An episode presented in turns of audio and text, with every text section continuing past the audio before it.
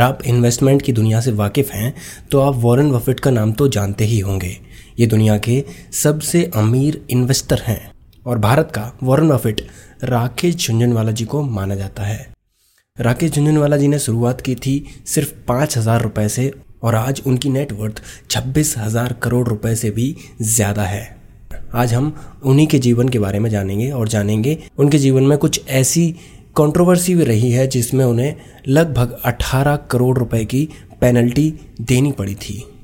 शुरुआत करते हैं उनके बचपन से। राकेश झुंझुनवाला जी का जन्म हुआ था 5 जुलाई 1960 को मुंबई में। उनके पिता राधे श्याम जी झुंझुनवाला एक इनकम टैक्स ऑफिसर थे और उनकी माँ उर्मिला झुंझुनवाला एक हाउसवाइफ उनके एक बड़े भाई हैं जो कि राजेश झुंझुनवाला हैं और उनकी दो बहनें हैं, एक सुधा और एक नीना।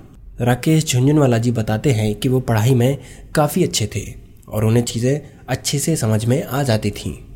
जब राकेश झुंझुनवाला जी तेरह साल के थे, तब उन्होंने अपने पिता और उनके दोस्तों को बात करते हुए सुन लिया था।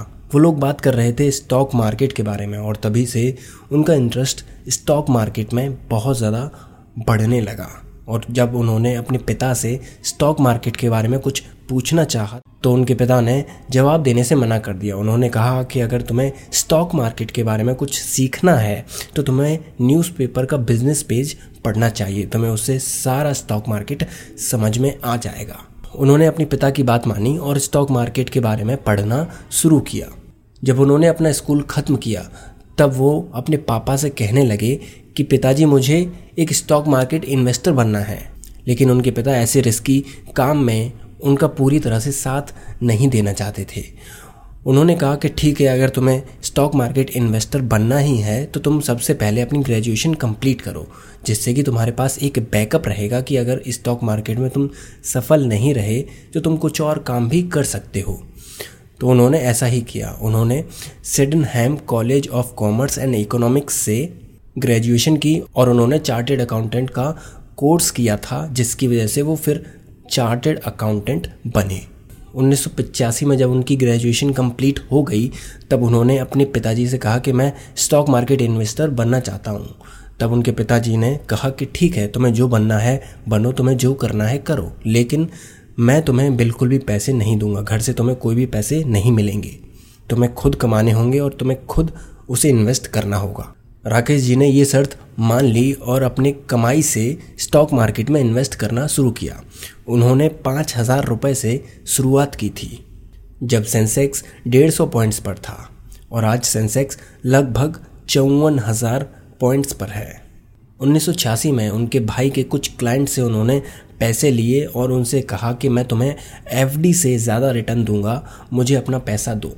और उनको जब फंड मिल गया, तब उन्होंने टाटा टी के पाँच हज़ार शेयर खरीदे। तैतालीस रुपये पर शेयर की प्राइस पर। और तीन महीने में ही टाटा टी के शेयर की कीमत तैतालीस रुपये से एक सौ तैतालीस रुपये पहुँच गई। और वहाँ पर उन्होंने प्रॉफिट बुक किया और अपना पैसा तीन गुना कर लिया। उन्होंने इन्वेस्ट किए थे लगभग सवा दो लाख रुपए और उनके इस प्रॉफिट के बाद रुपए हो गए थे सवा सात लाख रुपए। तो उनका प्रॉफिट करीब करीब पाँच लाख रुपए था। 1986 से मार्केट डाउन रहा, लेकिन उन्होंने इस मौके का फ़ायदा उठाते हुए टाटा पावर के शेयर ले लिए, जिसमें कि उन्होंने कुछ सालों में लगभग 20 से 25 लाख रुपए कमा लिए थे।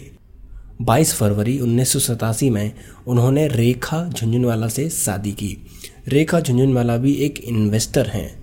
उन्होंने उन्नीस सौ छियासी से उन्नीस सौ नवासी के बीच में सेसा गोवा के शेयर भी खरीदे, जिसे आज वेदांता के नाम से जाना जाता है। उन्होंने इसके शेयर काफ़ी ज़्यादा खरीदे थे। पहले उन्होंने अट्ठाईस रुपये पर शेयर की कीमत पर खरीदे, फिर पैंतीस, फिर पैंसठ और फिर डेढ़ सौ। और इस शेयर ने उनका कैपिटल लगभग पचास से साठ लाख के बीच कर दिया था। राकेश झुंझुनवाला जी का टर्निंग पॉइंट था उन्नीस सौ नवासी का यूनियन बजट। जब यूनियन बजट आने वाला था, तब सभी लोग एक्सपेक्ट कर रहे थे कि बजट बिजनेसमैन्स के फेवर में नहीं होगा। लेकिन राकेश झुंझुनवाला जी काफ़ी पॉजिटिव थे इसको लेकर और उन्होंने काफ़ी हैवी बेट स्टॉक मार्केट में लगाया था। और जब यूनियन बजट आया, तब राकेश जी सही साबित हुए और उन्होंने अपनी नेटवर्थ दो करोड़ से कुछ महीनों में ही 45 से 50 करोड़ कर ली।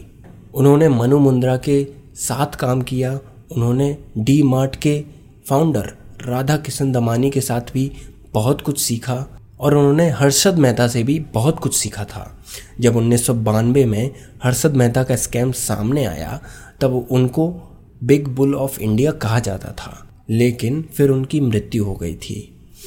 और उसके बाद धीरे धीरे राकेश झुंझुनवाला जी ने इतना पैसा कमाया, इतना नाम किया कि उन्हें बिग बुल ऑफ़ इंडिया के नाम से आज भी जाना जाता है। उन्नीस में ही उन्होंने रेयर एंटरप्राइज की स्थापना की थी। रेयर एंटरप्राइज एक इन्वेस्टमेंट फर्म है और रेयर एंटरप्राइज का नाम राकेश जी के आर ए और रेखा जी के आर ई से बना है। और इसके बाद उन्होंने पीछे मुड़कर कभी नहीं देखा। 2002 से लेकर 2003 के बीच में उन्होंने टाइटन में काफ़ी ज़्यादा इन्वेस्ट किया। उन्होंने तीन रुपए से लेकर पाँच रुपए के बीच में ये शेयर्स खरीदे थे कई बार और एवरेज आउट किए थे।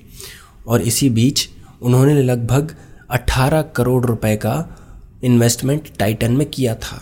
उन्होंने लगभग तीन से पाँच रुपए के बीच में ये शेयर खरीदा था, लेकिन आज इसकी कीमत दो हज़ार रुपए के आसपास है। और उनकी 18 करोड़ की इन्वेस्टमेंट लगभग साढ़े नौ हज़ार करोड़ की है आज।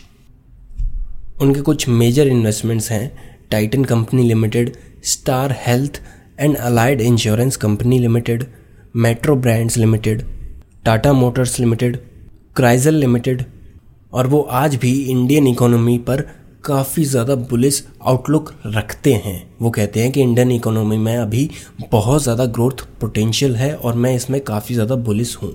राकेश जी ने अपनी एक नई एयरलाइन कंपनी शुरू की है, जिसका नाम है आकाश एयरलाइंस। और कुछ दिन पहले ही अभी उनका सबसे पहला बोइंग 737 इंडिया आ चुका है। बात करें अगर कंट्रोवर्सी की तो 28 जनवरी 2020 को उनके अगेंस्ट इंसाइडर ट्रेडिंग को लेकर इन्वेस्टिगेशन हुई थी, जिसे 2021 की जुलाई में सेबी ने एक फ़ाइन लगाकर सेटल कर दिया है। फ़ाइन था पैंतीस करोड़ रुपए का, जो कि उनके और उनके दोस्तों पर लगाया गया था। उन्होंने 18 करोड़ रुपए का फ़ाइन भरा और उनकी वाइफ ने तीन करोड़ बीस लाख रुपए का। तो ये थी अभी तक की राकेश झुंझुनवाला जी की बायोग्राफी इनकी इन्वेस्टमेंट स्ट्रेटजीज़ के बारे में हम किसी और एपिसोड में डिटेल में बात करेंगे। अगर आपको हमारा पॉडकास्ट पसंद आता है तो प्लीज़ हम एप्पल पॉडकास्ट और स्पॉटिफाई पर एक फाइव स्टार रेटिंग देना ना भूलें। और अगर आप हमें यूट्यूब पर देख रहे हैं तो प्लीज़ इस वीडियो को शेयर करें, क्योंकि इससे आप दूसरों को कुछ नया सीखने में उनकी मदद करेंगे। तो इस एपिसोड के लिए बस इतना ही। अगले हफ़्ते फिर मिलेंगे। तब तक के लिए अपना ख्याल रखें और सीखते रहें।